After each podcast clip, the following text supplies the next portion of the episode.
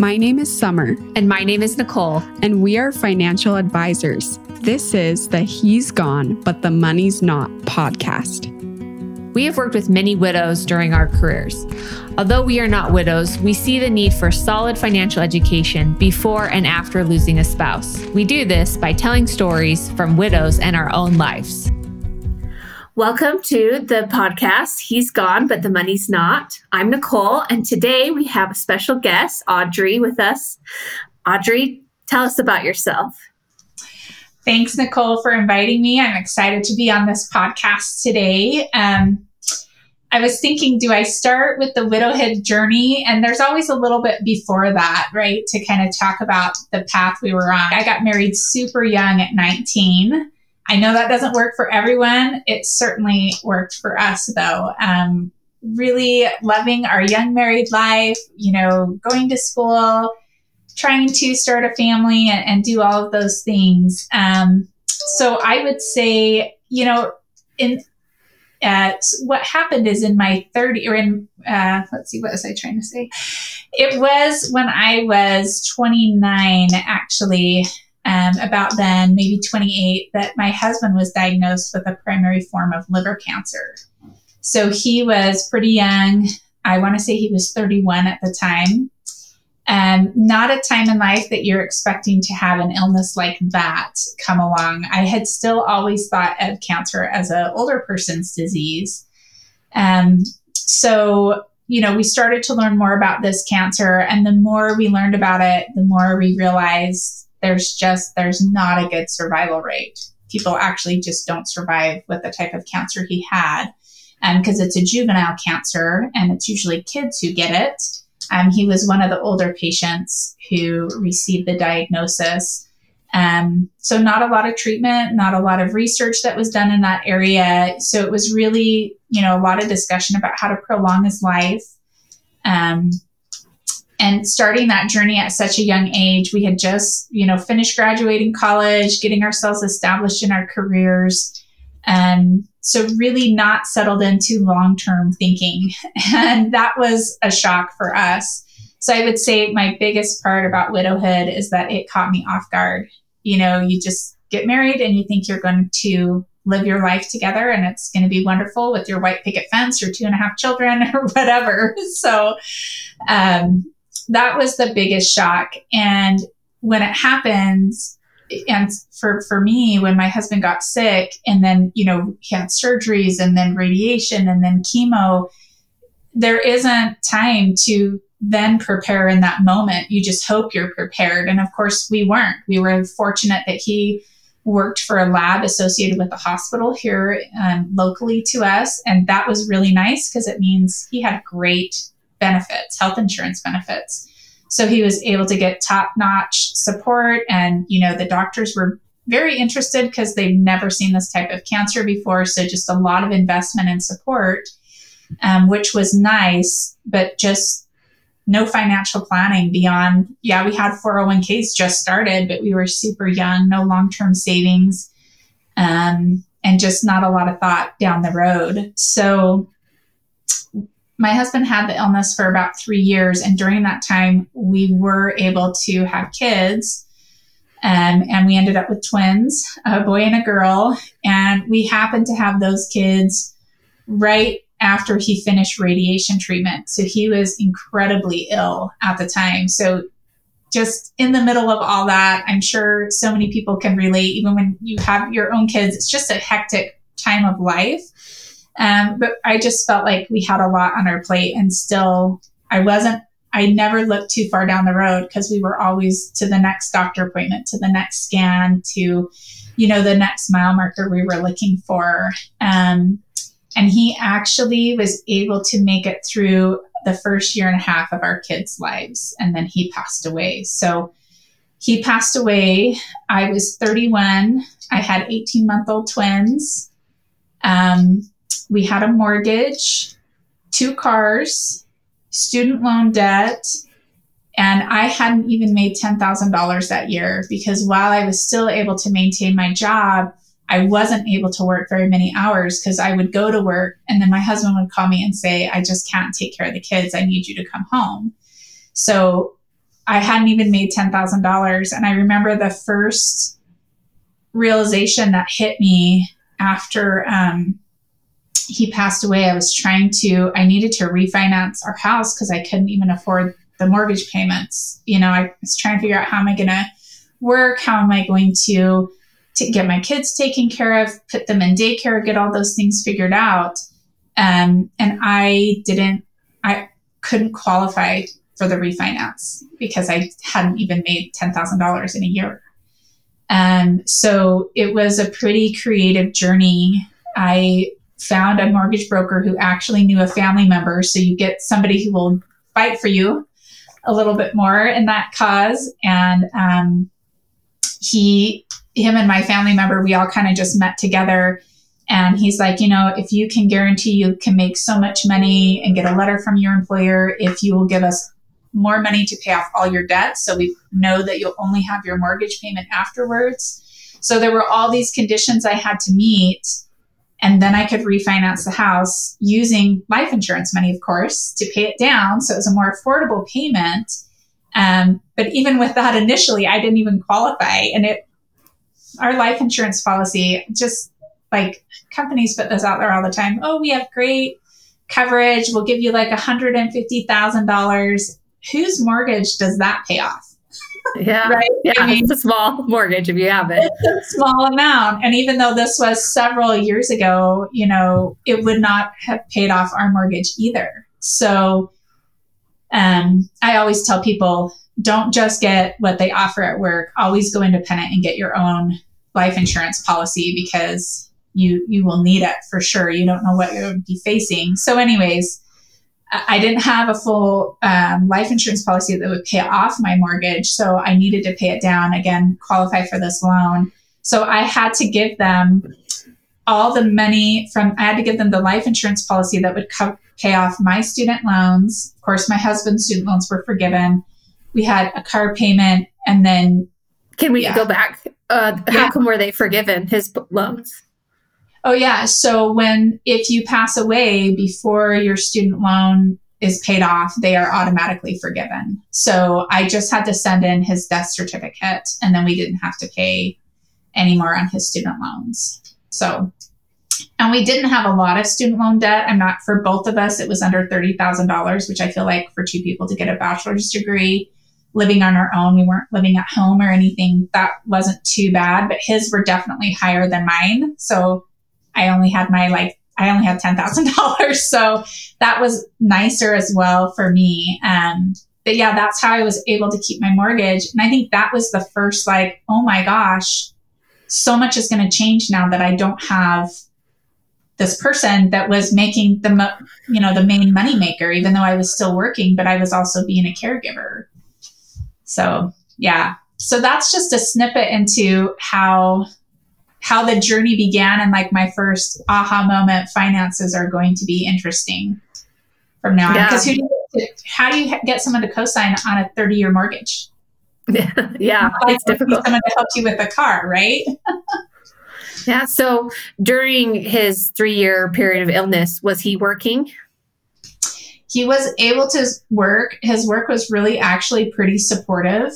Um, and then like right at the end, so he had great sick leave, great medical care. Um, another thing that's interesting is that even though he was associated with the hospital, they have a million dollar ma- lifetime max on your health insurance. His one hospital episode, which was a major surgery plus a month stay, but three weeks of that was in the SICU at a specialty cancer center and he was over $500,000 from the very first major event of his care. So we were just getting started in that journey. And I was like, what did you do if you hit the million dollar max? Like, that was such a shock to me. So just being educated about that, I just learned a lot about health insurance um, through that. Um, but yeah, he was able to work. And at the end, one thing I thought that was really nice that his company did, they allowed people to donate sick leave. So when he needed extra time off, a bunch of team members would go and donate sick leave so he could get paid leave for any hospitalizations or more treatments that he needed. And he had just gotten a big balloon donation right before he passed away. And his work chose to pay that out to me Wow. rather than give the time back to all the employees. They wanted that to be their gift. And that helped me have a financial cushion for the first couple of months so I could still make a mortgage payment because SSI doesn't come right away. You got to file all your paperwork. Those hospital bills, I mean, everything comes. You have to pay up front, front for a funeral. You, those services, you go in and you have to write a check or put it on a credit card in your very first meeting with a funeral home. So, um, that was also crazy to me. And of course, we had no funeral plans, but all of that had to be figured out right away. And funerals happen within a, three days, usually, maybe a week, but still not a year later, you know. So it was just a lot of finances coming through all at once. And again, you know, you're never, even if you know somebody's sick, like we knew, I mean, my husband was sick, he had a terminal disease, we knew there was no, you know, cure or anything like that. It was still a shock when it happened. And he was home on hospice and it was still like, oh, it's right now. This is this is the moment. It still comes as a definitely as a shock. You're never prepared. Did he ever hit that million dollar max on his health insurance? No, I think he was three quarters. He was about 750 because Oh, his did you- medication was, I'm trying to remember. I think it was maybe 8,000 a month. It was a lot um, because it was a trial.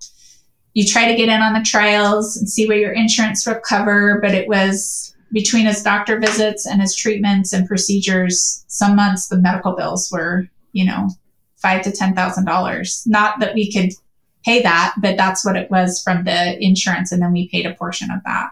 So mm-hmm. Wow, that's that's good that it didn't ever go over. Do you know what you would have done? Did you ever talk to anybody if you went over?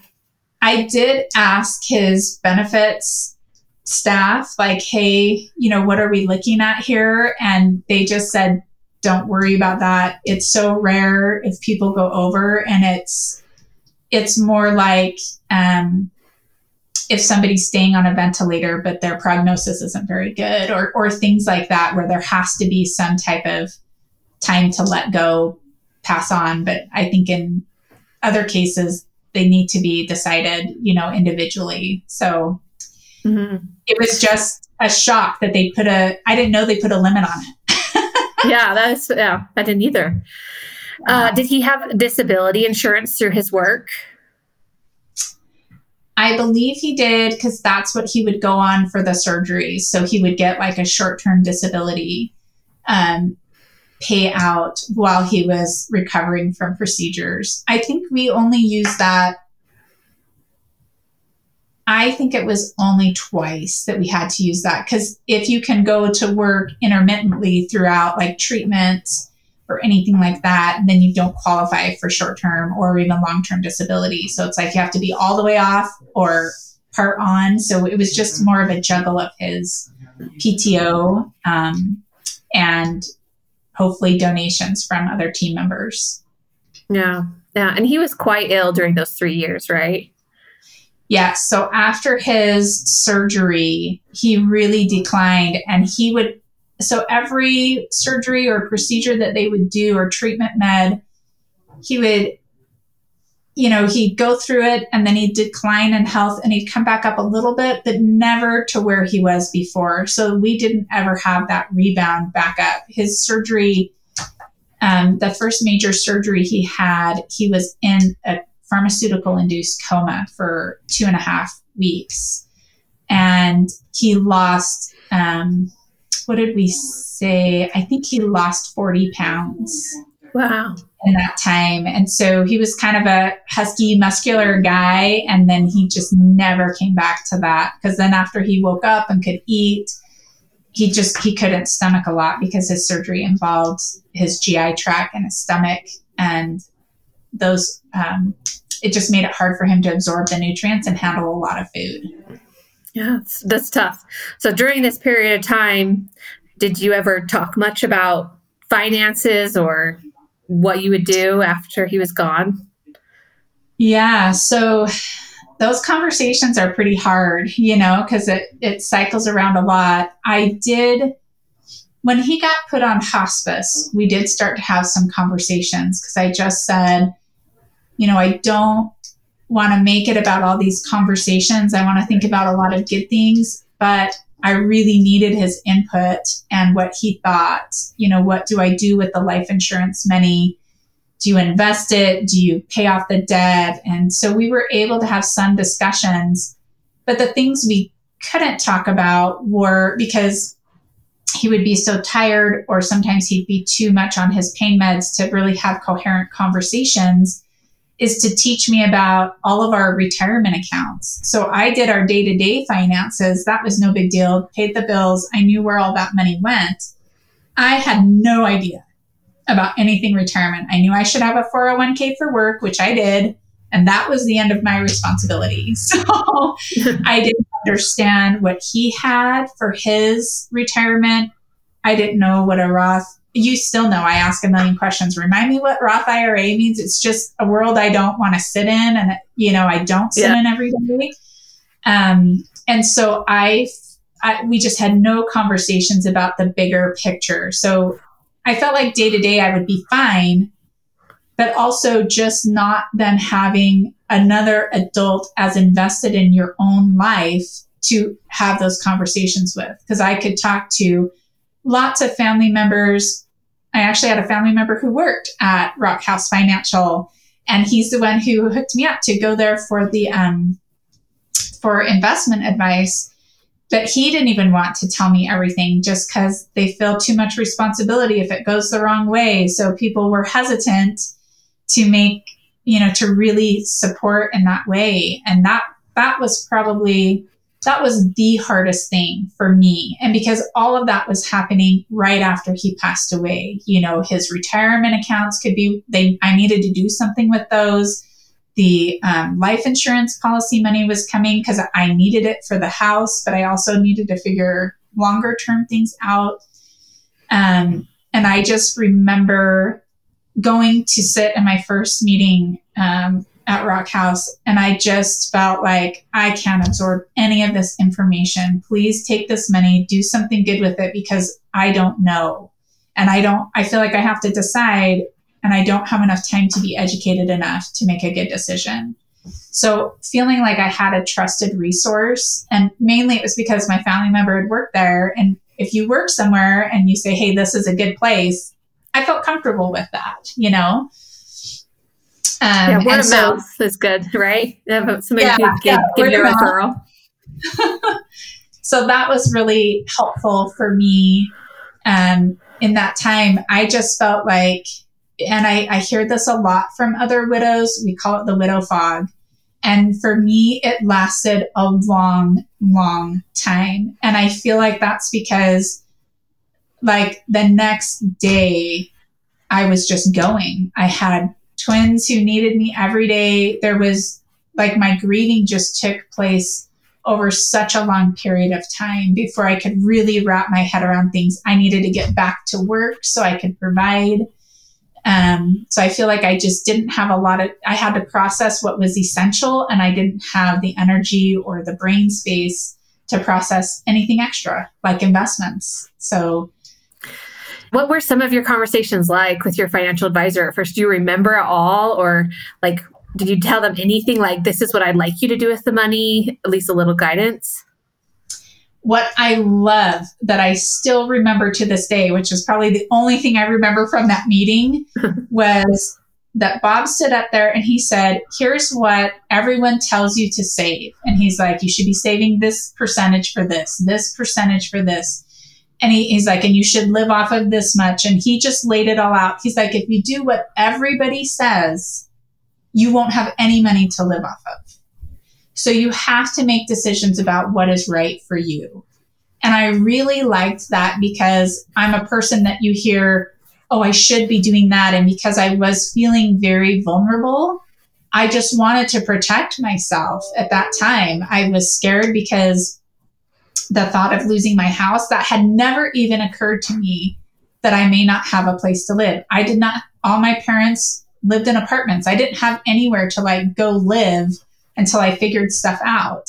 So I was just feeling super vulnerable. And when he said that, I just felt like, oh, good. There is room. I can make an adjustment and we'll be okay. And I really felt like I was going to be heard.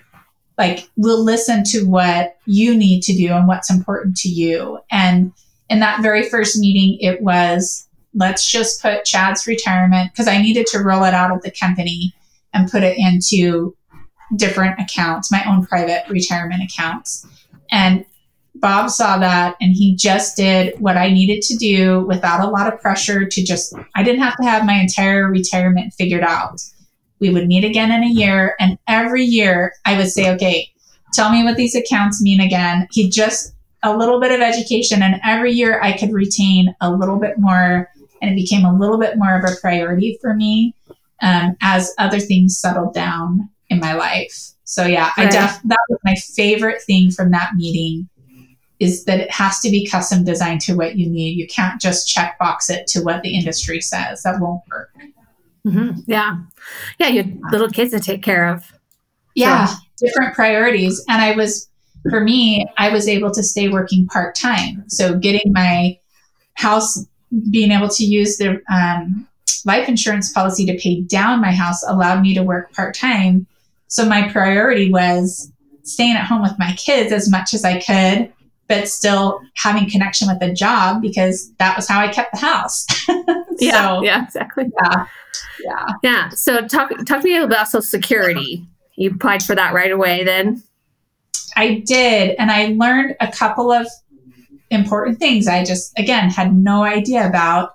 So what we've received now are survivor benefits, and you can receive them per kid. I can also receive them as a spouse but then there's a limit per household of what you can get from SSI and also what I can then make on income. And because of that limit that was implied, I knew we would be better off financially if I worked part time. I didn't claim SSI for myself, but I claimed it for my children. So that that was just took some math. I think it's pretty it was pretty easy to see all that laid out. Like the government's pretty clear, like we'll give you this much money and here's your cap and you know the limits are there. Um, but I was glad I chose to work uh, because that proved to be a long term benefit for both me and my kids. So I felt like it was good for them to go to daycare because that actually made going to school later easier. That was good for me as a single parent to get out of the house and go to work. Mm-hmm. I used to tell my coworkers, I come to work so I don't get yelled at because they were 18 months. They didn't communicate. They just cried and yelled and laughed, and it was loud and fun and crazy. But sometimes I just needed to go somewhere, do my thing, and not have somebody pulling at my leg or screaming or yeah. falling down stairs or whatever. Just some calm. Um, so that long term was a really good benefit for myself. Um, another thing I learned from SSI is I, for some reason, thought I should file my taxes. Not having any financial experience, I was like, yeah, I can do this. This is not hard because I did it like when I was younger and single and you don't make a lot of money and you fill out one form and it's super easy. So I thought I can figure this out. So I did my taxes for the first couple years after my husband passed away.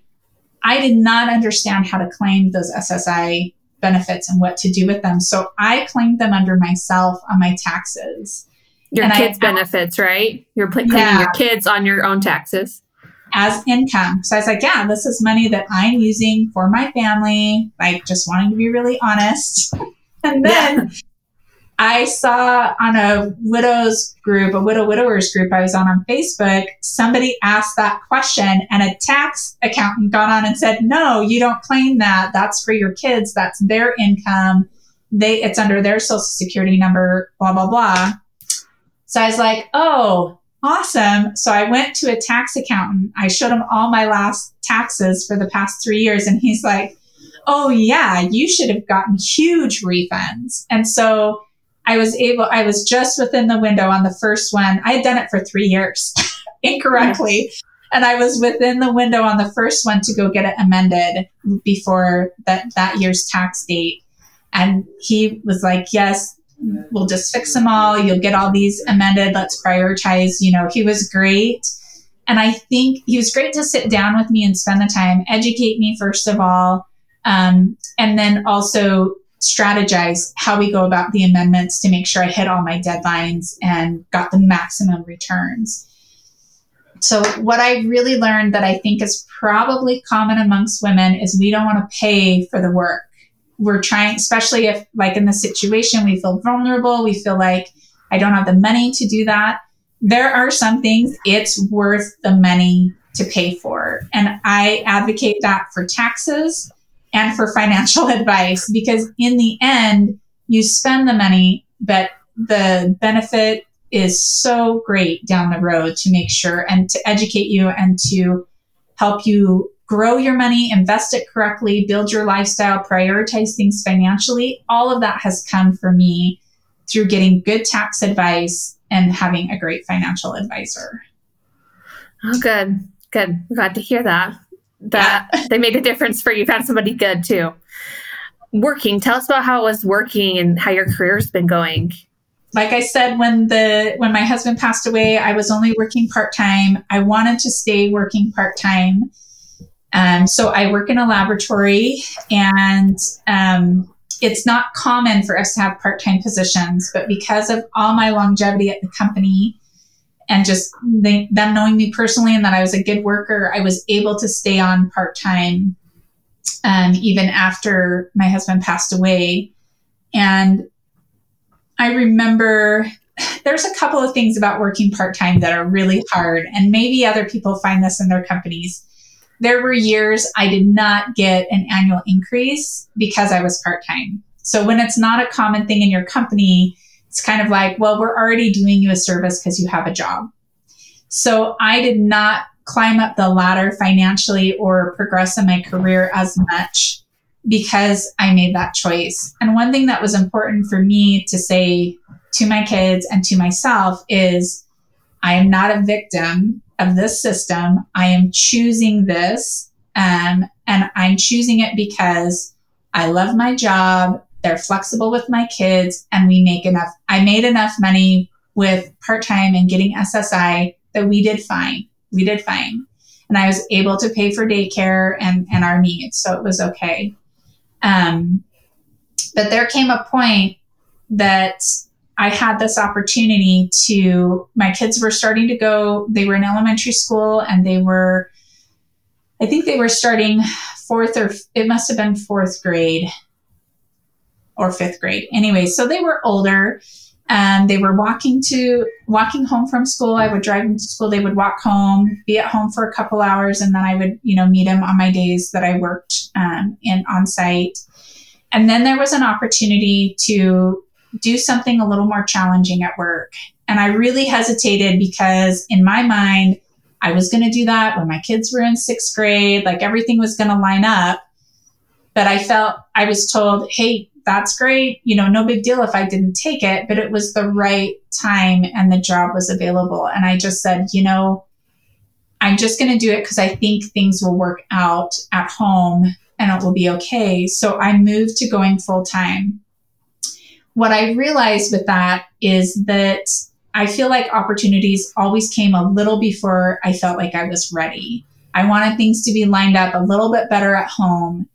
Um, and I'm really glad I didn't wait for that, that I just jumped on the opportunities and knew we would be able to kind of figure things out on the back end. And that is what happened. My kids were flexible and pliable. It was okay that I was going in every day. They did like it better when they knew that I was home. I don't know why. They're like, we just like it better when we know you're home. I'm like, but you're at school all day. Like, what do you? yeah, that's funny. work out. I couldn't figure it out, but um, one thing I should say that I, I was able to do as I started to go to school, I would just go to work every day while they were at school, and then I was able to be home. So my work was flexible in that schedule. As my kids changed, I was able to change things. But I also looked for opportunities to kind of sell that to my boss, like, Hey, I think we could, if I, I was, I was testing at the time. So I was doing bench top work and I said, Oh, I think I could do my schedule like this for testing. I could get this much more done. So I always did it like a business pitch instead of going in and saying, Hey, I need you to do me a favor because of what's happening in my personal life. I think we do that a lot as women. I think men do it too. I've had this now that I supervise a lot of people. And I think it's really important to always present yourself as an advantage to the company. Like they need you as much as you need them. And so whenever I needed something to change, I kind I did try to pitch it like, how's this going to benefit the company though? And here's instead of just saying, this is what I need, please figure it out. You know? Yeah, that, that's a great idea. Yeah. More of a more of a sales pitch. So anyways, I was able to move from the lab to a consulting um, position, which put me into a place to be full time, to manage a team, and to also travel. And the travel was really, really hard. It wasn't as hard to go from part time to full time because I was going in every day anyways. So just working a couple hours. And I feel like part time, I never worked part time. I still put in all those hours. Oh, so it wasn't too, too different in that way. Um, but yeah, the travel was tricky because I didn't have family close by to just take the kids to.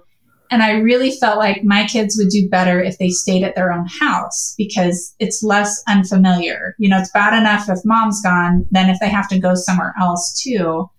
So again, they're about fourth or fifth grade and the travel kind of, it really kicked in pretty intense. So I was told it would be a few days a week, a month. And it ended up being almost at least three weeks out of every month I was gone somewhere. Maybe wow. not for the full week, but I was traveling during that week. So I got on care.com and I would find nannies. I um, and that was a struggle for my kids. They tell me now how much they didn't like it. Um, but I still think in the end it was the right thing to do. It's not their it wasn't their favorite thing. I, I actually had a girlfriend of my nephew who, you know, nannied for the kids for a while, several months. Um, and I came to find out I would have my sister come. I mean, I would try all these different things, and I came to find, find out that it didn't matter because none of them were me. I could have had freaking Mary Poppins, and they would not have liked it wasn't me. And I was like, I, Mary Poppins is better than me. Some of these, my sister, better than me. Why don't you like these people? And it was just because it was different.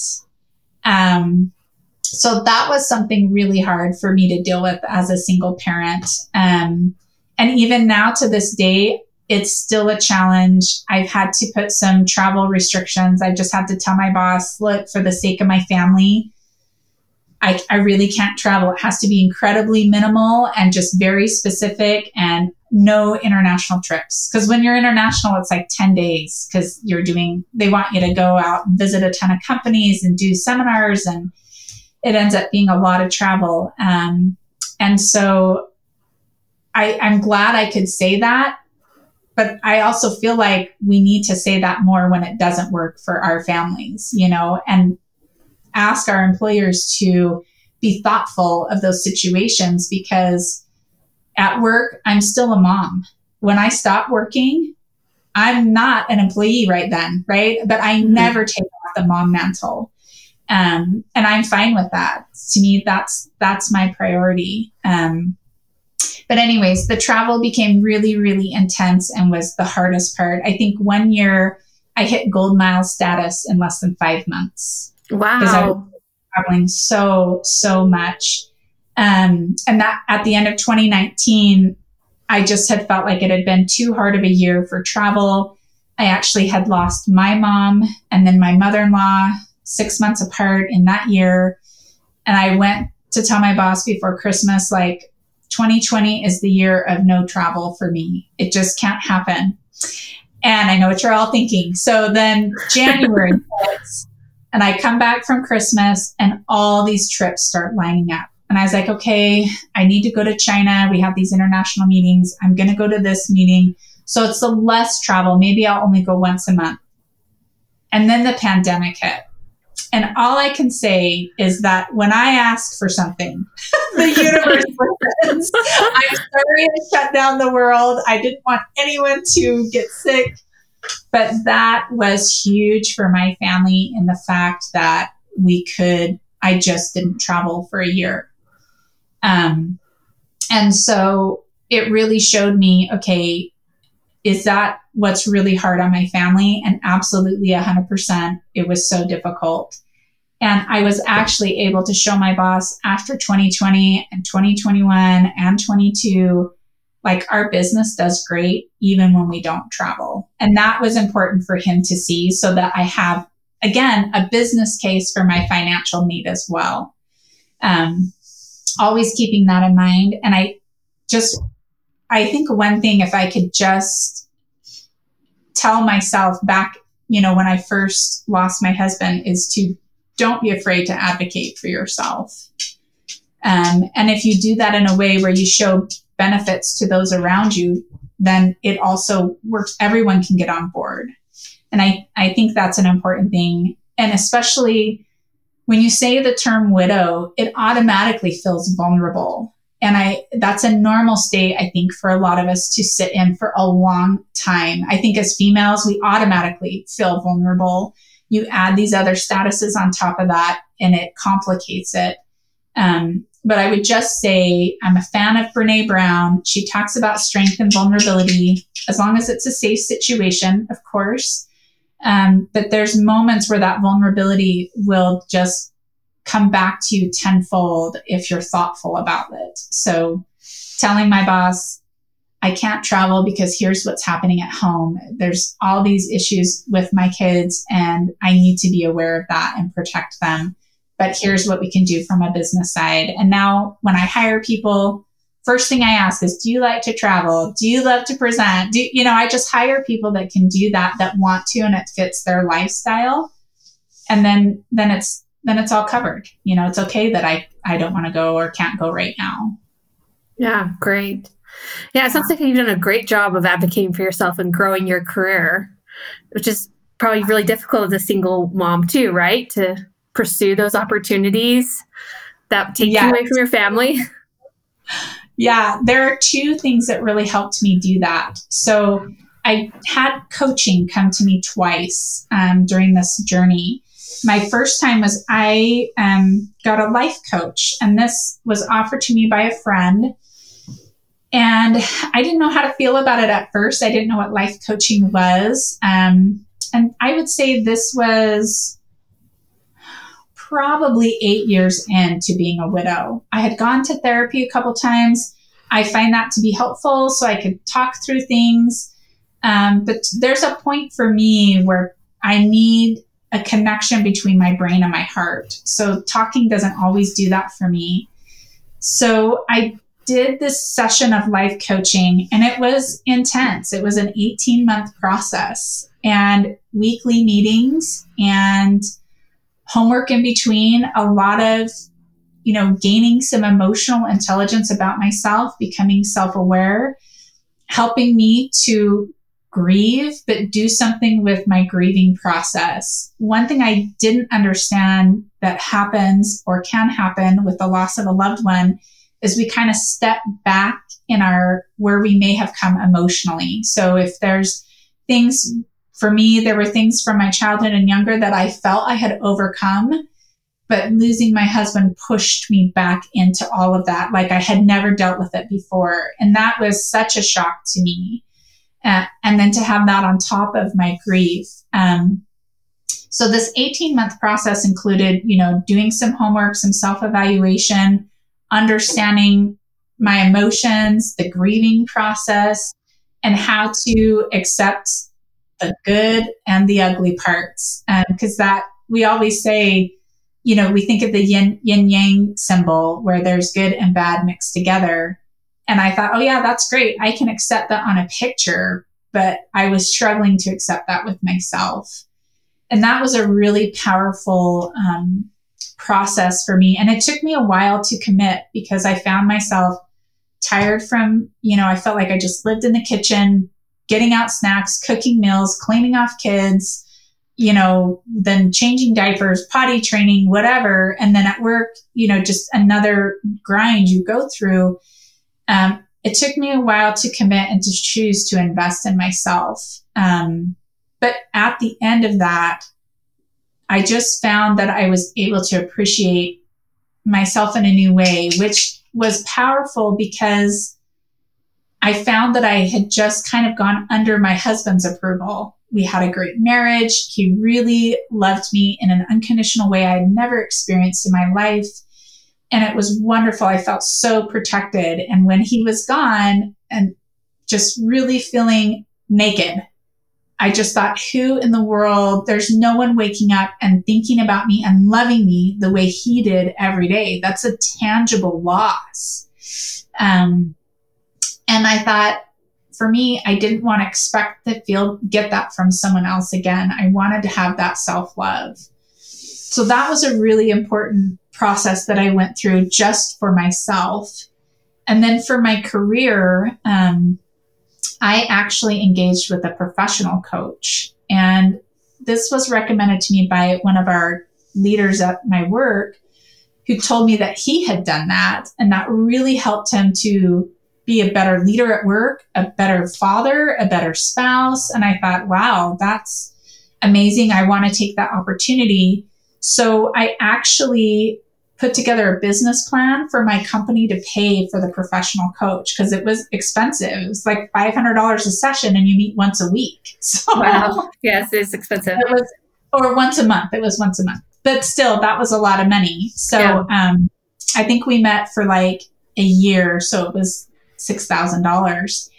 And I put together a business case where I showed the advantage from a business perspective, again, with my company of how that would benefit them in their leadership because I work for a science organization. Sometimes finding leaders with well developed emotional intelligence is difficult because that's not our formal training typically.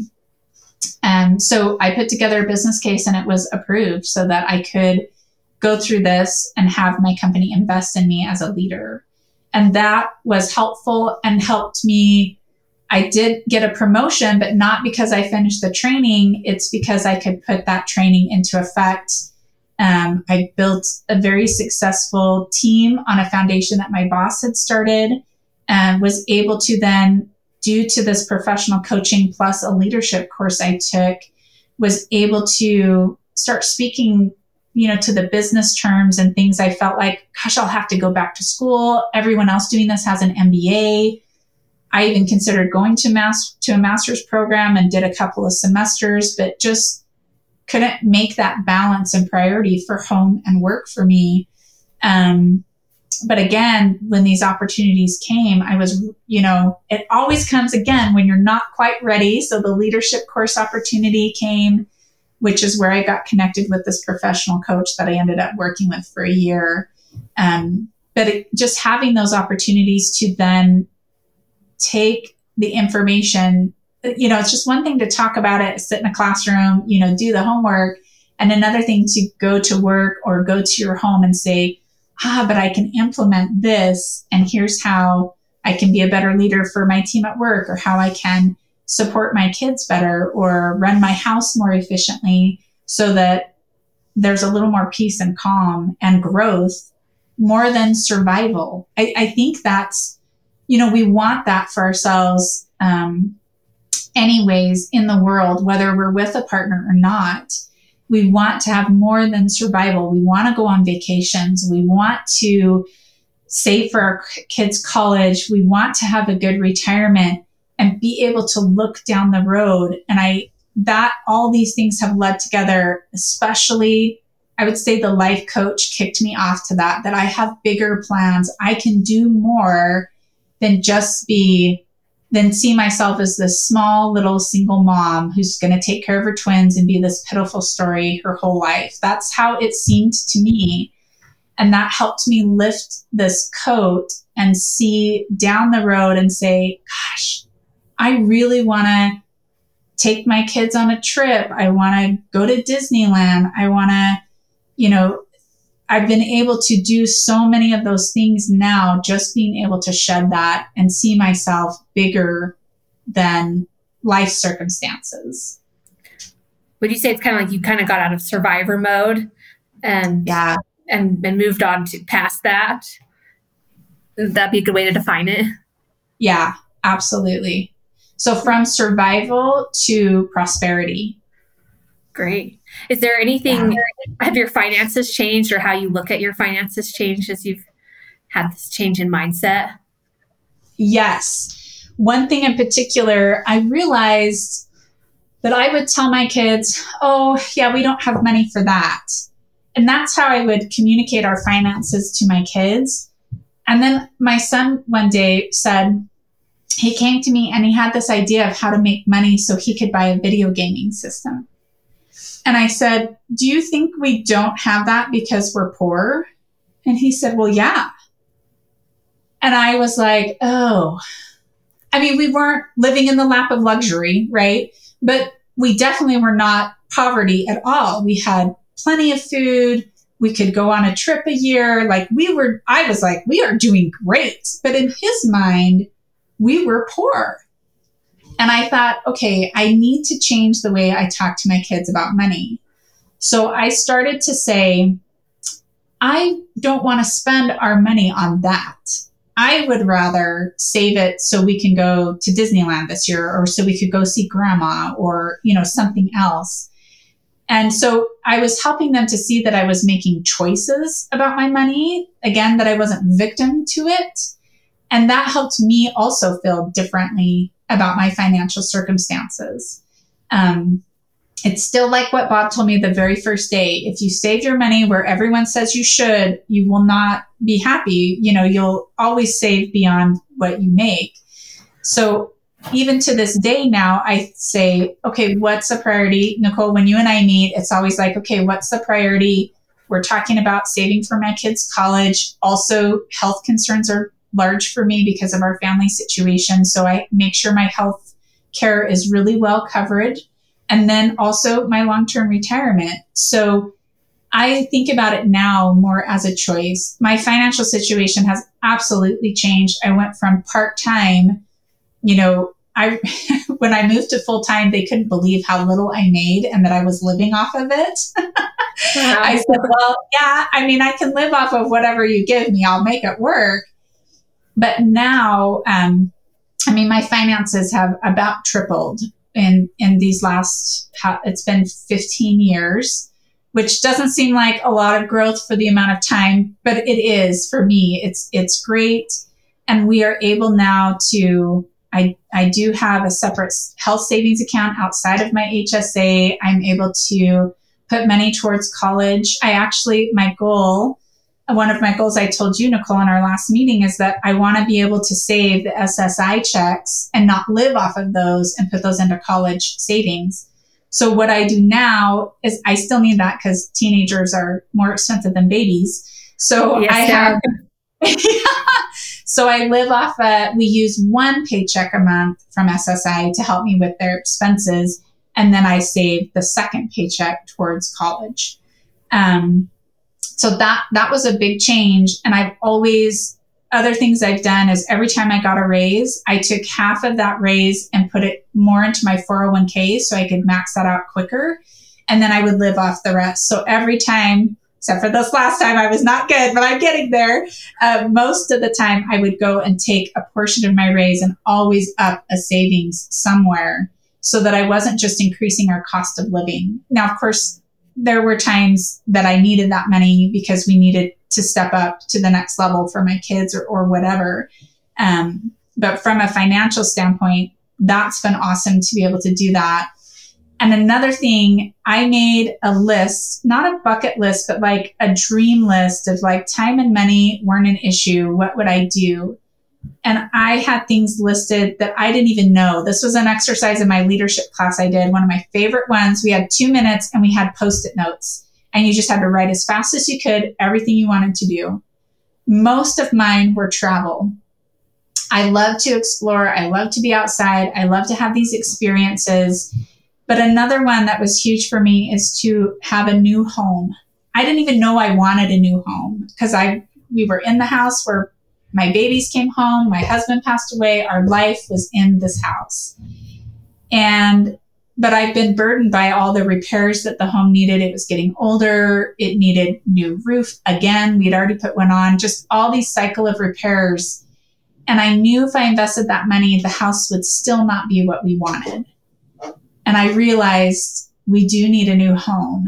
And that was a scary venture for me to buy a house by myself and to leave this comfort nest. I was just really comfortable there.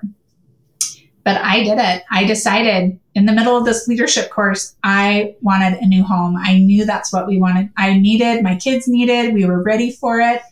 So I like, I remember one weekend talking with some really good friends and they're like, yeah, it sounds like you need a new home. I started packing boxes the next day. I just started taking things off the wall. I was like, yep, this is what we're going to do. I have no idea where we're going to go, you know, and just followed that prompting. It came again before I was fully ready. But I just started going going down that road and now we have a new home. I absolutely love it. My mortgage payments went up like 200 bucks. The number one selling item is they take care of my grass, front and backyard. I don't have to mow it. I don't have to fix another sprinkler. I have just done that so many years on my own. It's been the best thing. And we're across the street from the school for my kids it's a just everything about it. It was hard, but it has been wonderful. And those, I'm so glad I took that opportunity to do those exercises and to look up, to just think down the road what I wanted and to dream bigger and realize it's possible. I didn't need a million dollars. I bought homes when everyone said don't do it. I did this in 2021 when everyone said this is the worst time to buy and sell a house it was great. It worked out just fine. Yeah, there was stress, but it was the right thing to do. And we're reaping the benefits of it now. And I'm taking my kids on trips. We just went, got back from Hawaii. That was one we planned for a year for their golden birthday. Um, things I never dreamt of as a kid. And especially after I lost my husband, I did not think that would be possible. I thought I would just be scraping by, you know, not living the bigger dreams because I had lost this such important part of who I, I lost half of myself. And I am so glad that I've taken the time to dream bigger, do bigger things, and not minimize myself because of that loss. And, and, it's what my husband would want me to do. I have no doubt about that. You know, he doesn't our loved ones don't want us to be sad forever. You know, we'll miss them forever. I miss him every day, and it's been 14 years. But, you know, I can still be happy here and be happy with my kids and have success and ha- build great support. I think as widows, we need to do that. And it doesn't always have to be other widows. Just, and don't be afraid to reach out for, again, financial support, the career support, the tax support and if you have to pay for it, I don't know, it's been worth it every time for me and come back threefold. That's great. Yeah. And, you know, as we've worked together, it's been awesome to see how much you've grown and what you've been able to do with your life and how, how yeah, much you care about your kids. So you guys have watched me grow up there and figure out like I yeah, could always balance my checking account, but you know, it was again those big picture things and yeah, yeah. it's been come a long way. Yeah, it's I've come a long way. Is there anything else that you would share with our audience that you think is important about your journey? You know, somebody said something to me the other day. Life continues to happen. You know, I even though all these really great things are happening that I I love my new home and I love that I get to take my kids on trips. I still have a lot of stuff happen in life. So I've, I've ended up losing all of my parents now, my in laws and my own parents. Um, and like I said, in 2019, it was both of my mothers. My father in law followed the year after. My father's been passed away for a long time. My grandparents who raised me passed away. I mean, it's been a lot of loss. Um, there's also been, you know, car accidents and health issues and just life in general. Things are hard at work sometimes, even though I love my job, it can bring me to tears, you know? Um, So I don't want to give some illusion that it's all, you know, rainbows and kitties over here. But one thing that has made the difference for me, and somebody pointed this out to me, is that I do ask for help. I'm not great at it. I won't say that. And I, people who know me will be like, yeah, right. But I, I do really, I like to do as much as I can on my own because that makes me feel powerful. But we're really, as humans, this is just the science part coming out of me. We're just, our communities are not structured to do things independent. As much as we've tried to create that now, it's not a benefit to ourselves or our communities. So I would just advocate to build your resources and everyone I've ever asked for help has said, gosh, I would love to. I would love to do these things with you, or I would love to help you in that way. Um, and then, of course, I love to reciprocate that for other people. I would just say, don't be afraid to ask for help and build that community for yourself. Because, and your kids will benefit. They will. I just think kids need more than their parents all the time. So you need to regardless if your spouse was here or not, you know, you need that community. So don't be afraid to reach out and ask for that support. That's great. Um, well, we really appreciate you sharing today um, about your journey. Um, our last question is Was there anything that you and Chad did together that he did that you would like to thank him for that really made a difference? Oh man, you put the like, it's going to make me cry right at the end of the show. Way to go. That's hard. um, the thing that he did the most for me is that he really did love me unconditionally.